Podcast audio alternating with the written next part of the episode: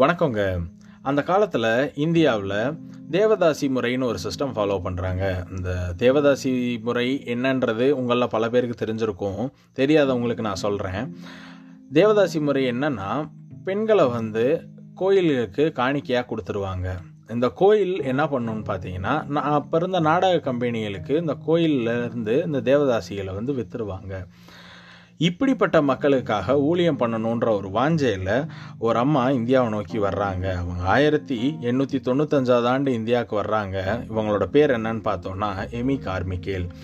இப்படிப்பட்ட மக்களுக்கு ஆண்டவரோட அன்பை பற்றி தெரிவிக்கணும்னு நோக்கத்தோட இந்தியாவுக்கு வர்றாங்க. இவங்க ஆயிரத்தி தொள்ளாயிரத்தி இருபத்தி ஆறாவது வருஷம் டோனா ஒரு ஃபெலோஷிப்னு ஒன்று ஆரம்பித்து திக்கெட்டுறவங்க விதவிக துன்பப்படுறவங்க சமுதாயத்தால் ஒடுக்கப்பட்டவங்களுக்கு ஒரு இருக்கிற இடம் தந்து ஆண்டவரோட அன்பை அவங்களுக்கு தெரிவிக்கிறாங்க.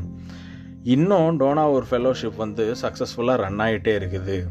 எமி கார்மிகளோட வாழ்க்கை மூலமாக செம்புலிங்கோன்னு ஒரு பெரிய திருடன் வந்து ஆண்டவரை தன்னோட சொந்த ரச்சகராக ஏற்றுக்கொள்கிறான் ஐம்பத்தி ஆறு வருஷம் இந்தியாவில் இந்த மாதிரி நசுக்கப்பட்டவங்களுக்காகவே தன்னோட வாழ்க்கையை ஒப்படைச்சு ஊழியம் பண்ணியிருக்கிறாங்க.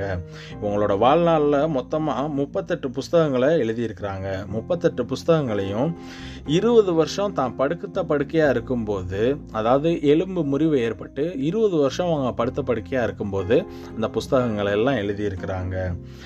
ஏழைகள் என்னுடையவர்கள்ன்ற ஒரு வாக்கின்படி அவங்களோட ஊழியத்தை செஞ்சாங்க.